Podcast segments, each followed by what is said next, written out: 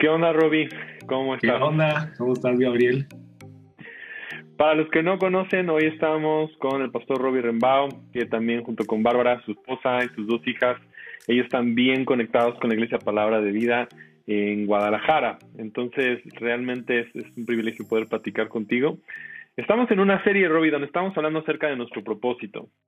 Eh, entonces, yo, yo quería como conocer ¿Cómo fue el momento que tú descubriste como que cuál era tu propósito y tu llamado en la vida? Claro. Pregunta pues sencilla. fíjate que muchas gracias, primero que nada, Gabriel, un saludo a todos por allá en Puebla, que gusto estar aquí con ustedes.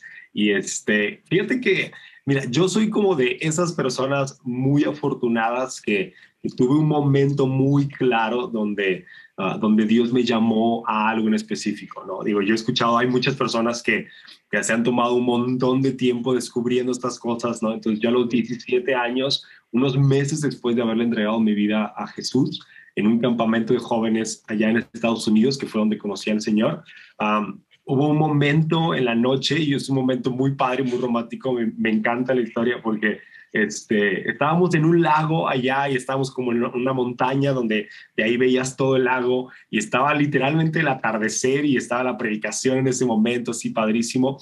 Y este pastor empezó a hablar acerca de cómo Dios lo llamó a, él a ser pastor, ¿no? Y cuando él estaba hablando, yo me acuerdo que me, me empezó como a palpitar el corazón muy rápido, empecé a sentir como una emoción muy extraña, como muy diferente. Yo estaba como, pues, ¿por qué estoy tan emocionado, no? Si ni conozco este cuate. Y no entendía muy bien qué estaba pasando, pero al final, dice él, este versículo que está en Ageo 2, donde dice que, que tomen este, la, madera y vayan a construir la casa de Dios, ¿no? Y entonces él, nos había dado a cada uno un pedacito de madera y todo el mundo tenía ese pedacito de madera. Entonces nos dice, aquellos que sientan que tienen el llamado de Dios para construir la casa de Dios, entonces tomen ese pedacito de madera y bajen la colina, ¿no? Y sigan esa luz y de repente, ¡pum!, un reflector así salió de abajo de la colina y así como de, ¡wow!, ¿no? Y me acuerdo que yo me paré de asiento y empecé a caminar súper rápido, no se ve ni a dónde. Y ahí estaban todos nuestros líderes, ¿no? Todos los líderes del campamento. Entonces empecé a platicar con uno de ellos y me dijo, no, pues yo creo que Dios te llamó a ser pastor, tal es lo que quiere, quiere Dios de tu vida. Y como que como que quedó muy claro en ese momento, o sea, como que no hubo ninguna duda, nunca me fui a otro lado, siempre como que a partir de mis 17 años fue como de hacia eso voy, ¿no? Entonces unos meses después regresé a Guadalajara y para no hacerles el cuento tan largo, siete años después de ese momento ah, me casé con mi esposa Bárbara y, de ahí nos fuimos a estudiar a Sydney, Australia para ser pastores y luego regresar acá a Guadalajara, ¿no? Entonces así fue, así fue ese momento. Fueron siete años del día como que tuviste este momento de, construir la iglesia, de verlo y, y, el proceso ha sido como, como eso. Me encanta mucho la historia porque construir la iglesia es un poco también hasta ambiguo, ¿no? No es así como específicamente hace una sola cosa, es como algo bastante, bastante amplio. Y creo que a veces queremos nosotros que nuestro llamado sea como muy específico, una sola cosa, y para ti ha sido como, pues sí, estar conectado con la iglesia, pero hay muchas funciones que has estado teniendo a través de este tiempo. ¿Cómo has visto entonces construir a la iglesia en medio de, de toda esta pandemia durante este tiempo? ¿no? Sí, pues mira, la verdad es que creo que ha sido el momento donde más se ha definido mi llamado, ¿no? Al final, ah, después de que llegamos de habernos preparado allá en Sydney, estuvimos aquí ya por cinco años y después llegó la pandemia, ¿no? Tenemos seis años ya aquí en la iglesia. Y de alguna manera como que, no, como que siempre nuestro involucramiento fue mucho a la operación de la iglesia. Y claro que cuidábamos personas, pastoreábamos gente, estuve involucrado con jóvenes por casi todos esos años apenas lo transicioné a alguien más. Sin embargo, en este tiempo quedó muy claro que todo lo que Dios quería que hiciera, o no todo, pero lo principal se trataba de los unos, ¿no? Se trataba como de estar platicando con gente, ayudándoles a acercarse más a Dios, ayudando a que personas de verdad se encontraran con Dios y ayudarlos en su camino.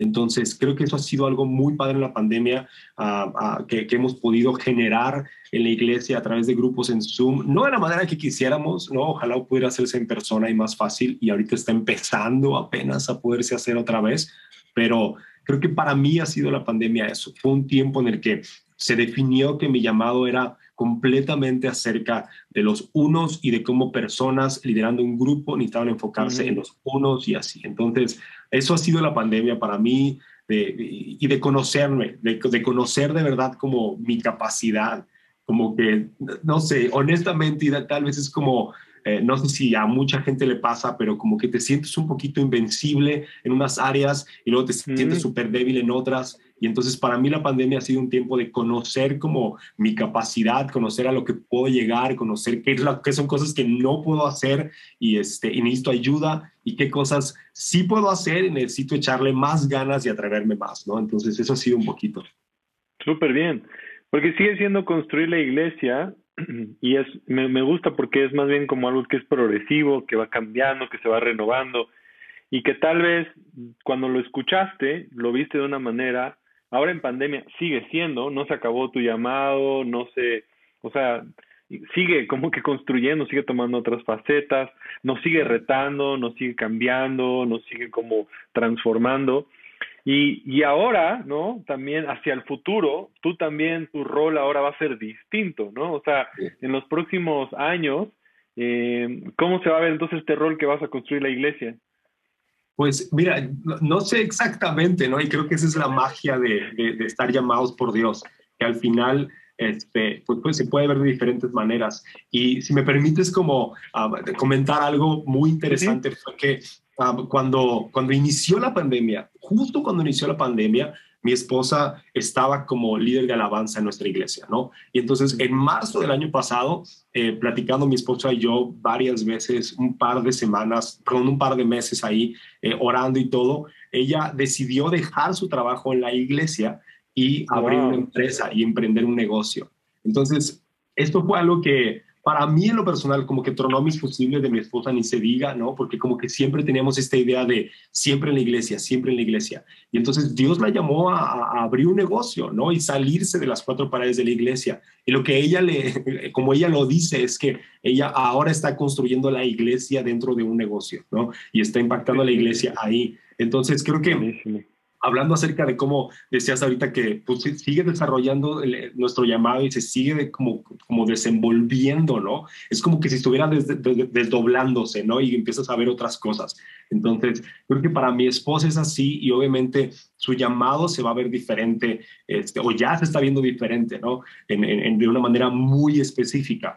Y para mí aquí en la iglesia, dentro de la iglesia, que, este, que la verdad amo poder construir la iglesia de esta forma, la verdad es que se va a ir viendo como cada vez más diferente, ¿no? Ah, la, idea es que mi esposa y yo en el momento este, que, que Dios quiera es que tomemos la iglesia, nuestros pastores Gabriel y Jesse Millar están confiando en nosotros para ir tomando áreas de la iglesia y pues va a ir cambiando, ¿no? Y vamos a estar tomando diferentes áreas. Ahorita estoy como muy involucrado con toda la parte de los ministerios, de los grupos, de la gente, cosas así. Trabajo mucho con el equipo creativo, pero tal vez después se vea diferente tomando este, un rol como más de liderazgo en el campus principal este, que tenemos y pues ir como se va a ir desenvolviendo y la verdad eh, yo creo que pues, solo con la ayuda de Dios vamos a poder hacerlo pero es muy emocionante. Muchas gracias. Eh, justo eso es como lo que, lo que tú has dicho, ¿no? Ver lo que ahora tu esposa está haciendo. Eh, podemos construir la iglesia de tantas formas. Entonces Dios nos da como una visión, como un destino, pero igual, o sea, todos los días va tejiéndolo, va tejiéndolo en forma diferente y esa es la parte también como muy divertida, que el llamado en sí no es como un destino, es como algo que vamos descubriendo, ¿no? En diferentes temporadas de nuestra vida, Así es. Eh, en las cosas que vienen. Y pues vamos a estar ¿no? orando por ustedes en este proceso que, que tienen ahí en la, en la iglesia, lo que traiga hacia adelante para que les fortalezca a, ti, a Bárbara y a tus hijas y, va a estar excelente. Entonces, y te esperamos, nos vamos a esperar en Puebla pronto. Sí, sería increíble. Gracias. Gracias a ti.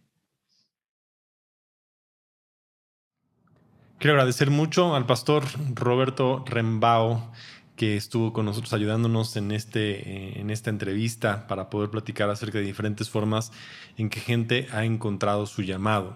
Y solamente recordarte el día de hoy, a las 4 de la tarde, nos vemos para poder tener nuestra reunión.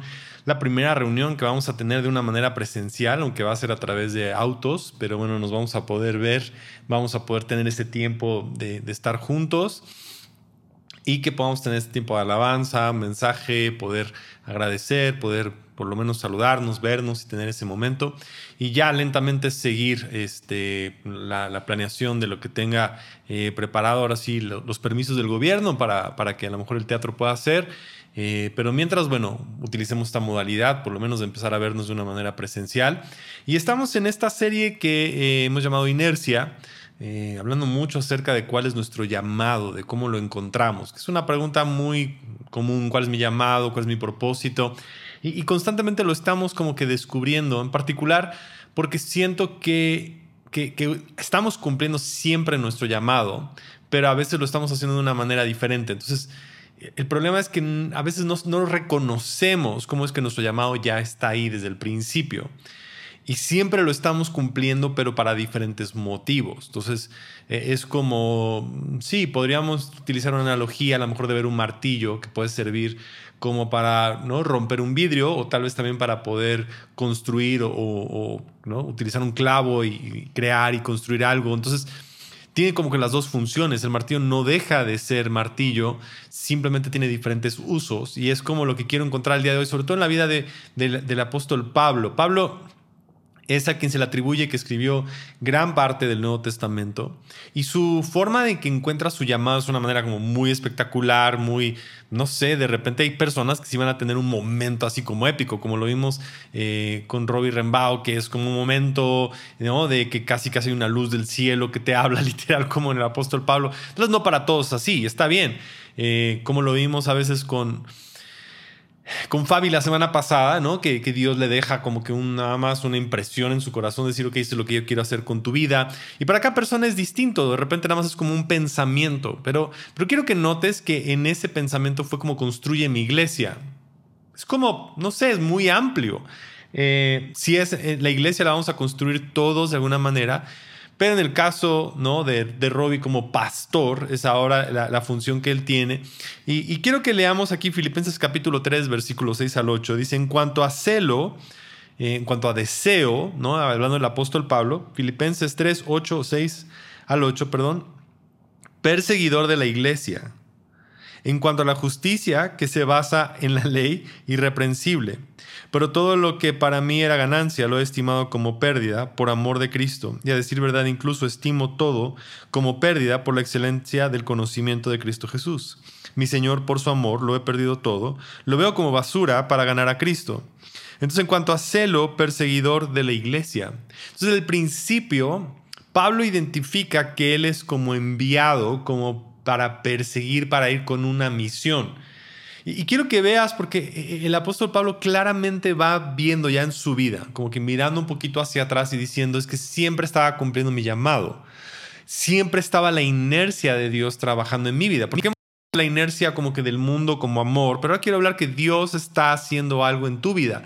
La obra y el trabajo que ha comenzado está empujándote y animándote y guiándote. Hay una inercia que está creando en tu vida alrededor de lo que quiere cumplir en ti. ¿Sabes? Si no lo reconocemos, vamos a luchar con Él.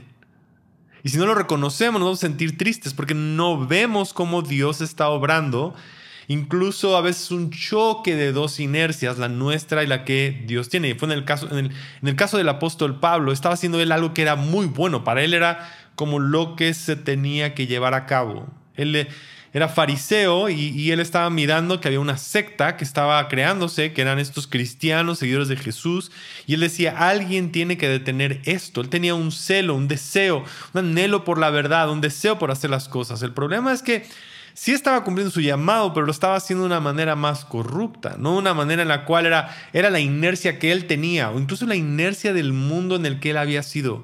muchas veces estamos nosotros guiando una inercia incluso religiosa, incluso la inercia de la iglesia puede ser también negativa y que no es la inercia ni siquiera de lo que Dios tiene para ti. Entonces, en ese caso, la iglesia eh, en Pablo, la inercia de ese modelo no le estaba llevando a que cumpliera el llamado de Dios a su vida. Tuvo que haber un encuentro, decir, espera tantito, tu deseo y tu anhelo está bien, pero estás llevándolo de una manera incorrecta. Estás cumpliendo como que tu llamado en tu corazón, pero realmente no has procesado cómo tiene que ser. Entonces aquí vemos Hechos capítulo 8, versículo 1 al 3, que hay como un momento clave en la vida de Pablo. Y dice aquí, Saulo, primero también se conoce como Saulo, estuvo de acuerdo con la muerte de Esteban y ese día se desató una gran persecución contra la iglesia que estaba en Jerusalén. Y a muchos se dispersaron por las tierras de Judea y de Samaria, menos los apóstoles. Y mientras a unos hombres piadosos levantaron a Esteban y lo enterraron, lloraron mucho por él, Saulo hacía destrozos en la iglesia, entraba a las casas y arrastraba a hombres y mujeres y los llevaba a la cárcel. ¿Por qué? Porque los veía como una secta que iban en contra de los principios judíos y estaban viniendo a destruir los conceptos, ¿no? Y estaban profanando las cosas, estaban viniendo a, a traer en contra de lo que era la sana doctrina de ese tiempo, ¿no? Como las ideas de cómo estaban ahí. Entonces, era como Pablo tenía claro su llamado de si yo tengo que defender, tengo un celo por cuidar a la iglesia, perseguir, tener la verdad, buscarla, entenderla. Pero su celo ahora era en contra de la gente. Y, y mucho de lo que yo quiero que nos demos cuenta de esto, Jesús está alineando muchas veces, porque cuando nuestro llamado se enfoca lejos de la gente, entonces estamos encontrando un llamado que seguramente puede ser un llamado fantasma un llamado corrupto. En el caso de Pablo, ya no amaba a la gente. Él estaba mirando, vamos a meterlos a la cárcel, entraba, los quitaba, los perseguía. O sea, tenía esta actitud arrogante en contra de la gente, se veía más, no era una persona que estaba viniendo a servir a la gente. Entonces, incluso puede haber personas que dicen, yo estoy construyendo la iglesia y voy a atacar a este grupo de personas y les voy a decir a ellos que son pecadores. Y. Ok. Eso no es ser la forma en que es el llamado de Dios. Es una manera corrupta en que nosotros sentimos que estamos peleando la verdad por darle bibliazos a la gente y aventarlos y defender y luchar. Y es como estamos haciendo lo mismo que Pablo estaba haciendo, queriendo decirle a un mundo que no entiende cómo deben ser las cosas de acuerdo a cómo él quiere, mientras Jesús vino con una manera muy diferente de decir, hey, es que se trata el llamado de la gente. El llamado es hacia servir a la gente hacia mostrar. Entonces de repente vemos una transformación en la vida de Pablo. Entonces, puedes utilizar tus talentos y tu llamado y tu lugar y todo lo que tú eres, tus capacidades para construir tu reino, tu imperio, tu forma de hacer las cosas o para construir la iglesia.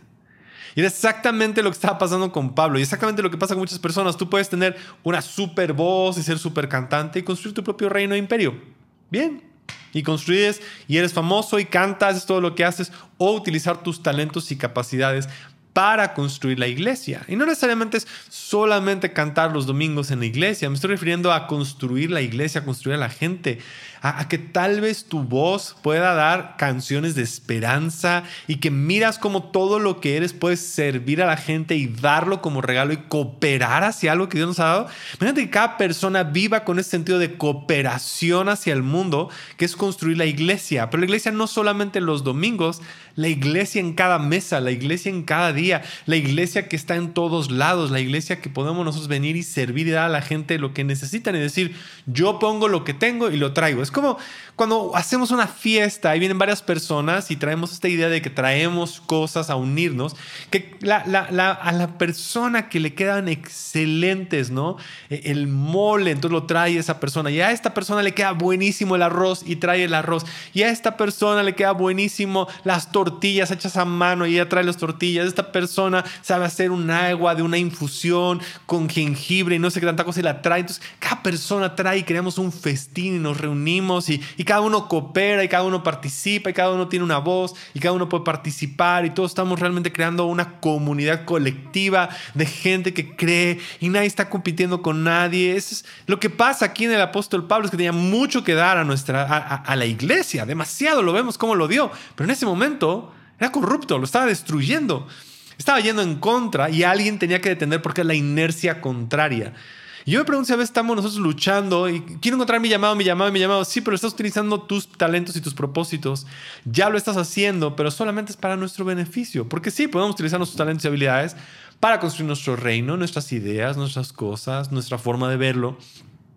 Y no estamos realmente creando nada colectivo, no estamos realmente aportando. Todo se trata de utilizar esto para mi propio beneficio. El apóstol Pablo decía, esto es lo que yo quería que pase, esto es lo que la gente tiene que creer, esto es lo que tiene que pasar. Entonces él se metió en esa manera a utilizar, esa era su inercia del mundo. Su inercia era esta fariseos que querían y peleaban y esta inercia en la cual él se dejó llevar para que estaba ahí. Y, y muchas veces nos dejamos llevar por la inercia del entorno, del mundo, tanto de la iglesia como formas religiosas, en la forma en que hacemos las cosas. Y de repente tenemos que detener y decir, ¿cuál es la inercia de Dios en mi vida? Ahora, ¿qué pasa aquí? Hechos capítulo 9, versículo 3 al 6. Pero sucedió que pronto en el camino, ya cerca de Damasco, lo rodeó una poderosa haz de luz que venía del cielo y que lo hizo rodar por tierra. Mientras oía una voz que le decía, Saulo, Saulo, ¿por qué me persigues? Viste, al principio leímos que el apóstol Pablo dice que era perseguidor y lo mismo que le dice Jesús es, ¿por qué me persigues a mí? Es perseguidor de la iglesia, pero ¿por qué tu celo está en contra de mí? ¿Por qué estás ahí? ¿Por qué? Como un encuentro realmente con Jesús. Y él le contestó, ¿quién eres, Señor? Y la voz le dijo, yo soy Jesús a quien tú persigues. Dura cosa es dar de coces contra el aguijón. Él temblando de temor dijo, Señor, ¿qué quieres que haga? Y el Señor le dijo, levántate y entra a la ciudad y ahí se te hará lo que debes de hacer. Tiene este momento de revelación donde es como que, ¿contra quién estás peleando? Jesús voltea y le, con una luz chocan las dos, la inercia de Jesús y la inercia de Pablo, van y, obviamente un día vas a chocar, un día vas a chocar, un día van a ver las dos inercias, un día te vas a topar con tu realidad, un día te vas a topar con las cosas que están pasando y decir, ¿quién va a decidir? ¿Va a ser tu inercia va a ser la inercia de Dios? Y tú decides lo que tú quieres o vas a ir por acá. ¿Cómo va a ser ese encuentro? ¿Con quién estás? O sea, es como para quién estás haciendo esto, para quién estás trabajando, para quién estás creando, para quién estás diseñado, para qué estás haciendo todo esto. Y quiero que entiendan que cada uno de nosotros tenemos un llamado donde Dios está haciendo algo y que tú puedes servirle a Dios dentro de la iglesia, fuera de la iglesia, para construir la iglesia.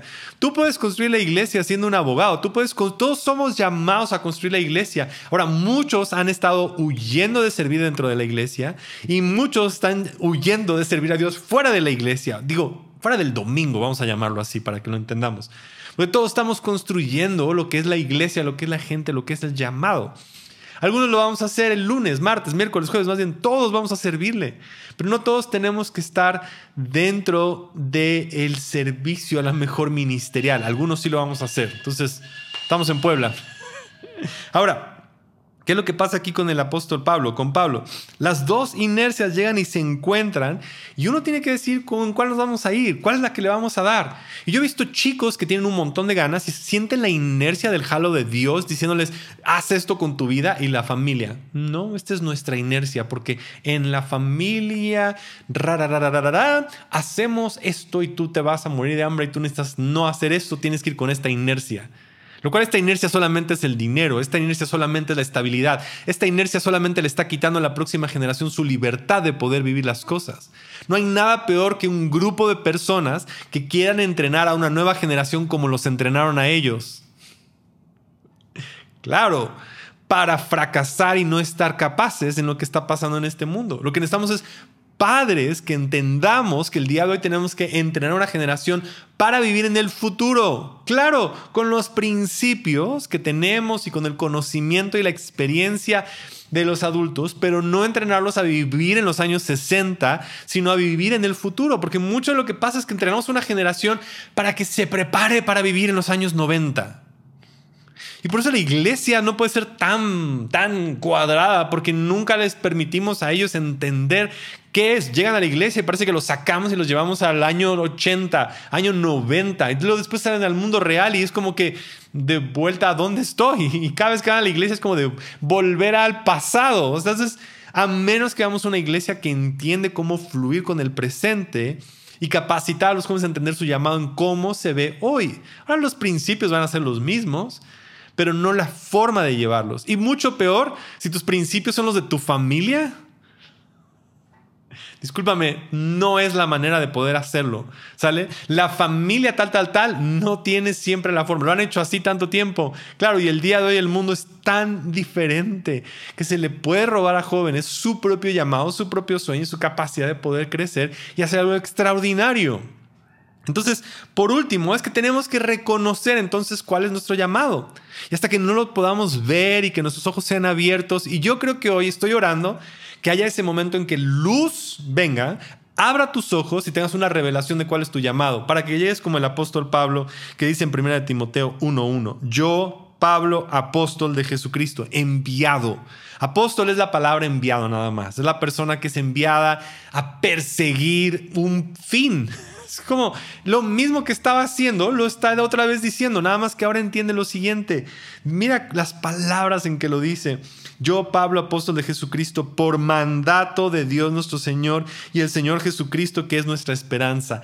Yo soy Pablo, enviado por Jesucristo por mandato divino a hacer estas cosas a escribir, a preparar, a hacerlo. Ya entendía que no era enviado por él, sino enviado por Dios y que Dios estaba ahí y sus ojos fueron abiertos a reconocer lo que Dios estaba haciendo en su vida. Y cuando sucede eso, entonces ahora ya puedes decir es que Dios está ahí. En lugar de que decirle, haz esto así como ha estado, escuchemos a una nueva generación que necesita encontrar su llamado. Escucha lo que Dios tiene para ti para que digas, por mandato divino va a pasar y que podamos ver a jóvenes y que podamos ver a gente, que podamos ver a hombres y mujeres al alcanzar su llamado el día de hoy de una manera extraordinaria, porque sus ojos fueron abiertos a decir, así es como lo quiero hacer. Y darle la libertad de que lo hagan. Da libertad de que lo puedan probar. Da libertad de que dejen de hacerlo a, a, la familia González, Rodríguez, Ramírez, a que sea la familia. Siempre lo hemos hecho así. Bien, por ti. Lo mismo pasó con los discípulos. Siempre habían sido pescadores hasta que llegó Jesús y cambia sus vidas y los hace pescadores de hombres. ¿Lo notas?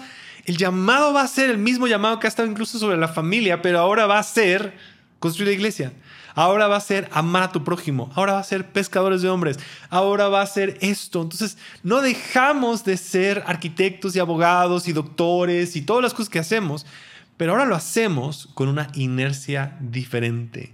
Una inercia divina, por mandato divino. Que Nada más que veas eso, se conecta con todo. Cuando todas las cosas se conectan, todo funciona. Su provisión, su guianza, su paz, su gozo, todo va a funcionar porque Dios está tejiendo todas las cosas. Entonces, Padre, hoy yo quiero pedir que tú vengas y como un rayo de luz nos detengas. Y a lo mejor hoy sí va a haber un choque con algunas personas y van a determinar decir, este es mi llamado, voy a dejar de estar haciendo las cosas para mi propio imperio y decido ahora construir la iglesia. Esto construir la iglesia de domingo a domingo, construir la iglesia todos los días de mi vida. Y reconozco que para esto he sido llamado. Y que se han abierto nuestros ojos para ver nuestros talentos y habilidades y sueños y capacidades. Y como padres, soltar a una nueva generación para que hagan las cosas como tienen que ser. Y como padres, asumimos hoy la responsabilidad de preparar a nuestros hijos para servir a la generación en la cual ellos están. No para repetir las cosas de atrás, sino para repetir las cosas que tú quieres hacer en este futuro. En el nombre de Cristo Jesús. Amén. Nos vemos hoy a las 4 de la tarde en Centro Agrocultural, Avenida San Rafael número 7. Hay espacio para meter vehículos, también va a haber un espacio para gente que no tenga vehículo y puedes llegar caminando, también puedes ingresar. Si vas caminando, lleva cubrebocas, máscara, todo lo que tú puedas llevar, ya sabes, como normalmente entendemos ahora que son las normas. Y para las personas que están en sus vehículos, lo menos que puedan bajar de su vehículo va a ser mejor para que podamos disfrutar y cuando lleguen van a ver ahí toda la información para que tengamos una reunión extraordinaria. Entonces, Dios te bendiga, nos vemos hoy en la tarde.